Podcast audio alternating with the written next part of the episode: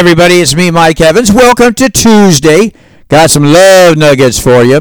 You know, there's been a lot of talk about Taylor Swift and her current boyfriend, Maddie Healy, that they're planning some huge announcement by the end of the year. Prediction. Well, it's not going to be marriage. Taylor Swift is already getting tired of Maddie's 2-pack-a-day cigarette smoking habit and his heavy drinking. I'd be surprised if they were still together by the end of the year. I think it's a lot of publicity whoring that's going on, but hey, that's just me. Here's a goofy one for you. 79-year-old Robert De Niro, who became a father again just a couple of months ago with his much younger girlfriend, says that he's already talked to his 83-year-old best friend, Al Pacino, who just impregnated his 29-year-old girlfriend.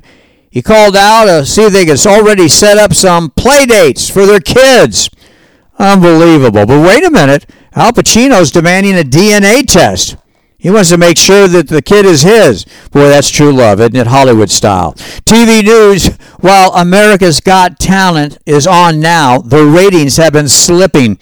And Britain's Got Talent just ended, and they had the worst ratings ever. My daughter Lacey and her family went to an America's Got Talent shooting last month. They said it was a joke. I don't know, maybe stick a fork in America's Got Talent. It may be done.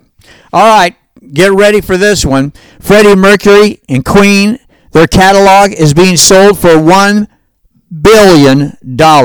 For the record, Queen is my all-time favorite band. Some Hollywood crap.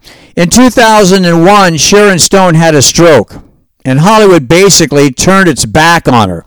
The good news is for the first time since then, Sharon and her best friend, Bette Midler, will co-star in a good movie called The Tale of the Allergist's Wife. It's a comedy, but I hear it's going to be good, and it'll be nice to see Sharon Stone in a nice, good movie for a change. Odds and ends regarding that private jet that went off course over Washington, D.C., and F-16s were scrambled, and then the plane crashed in the Virginia mountains.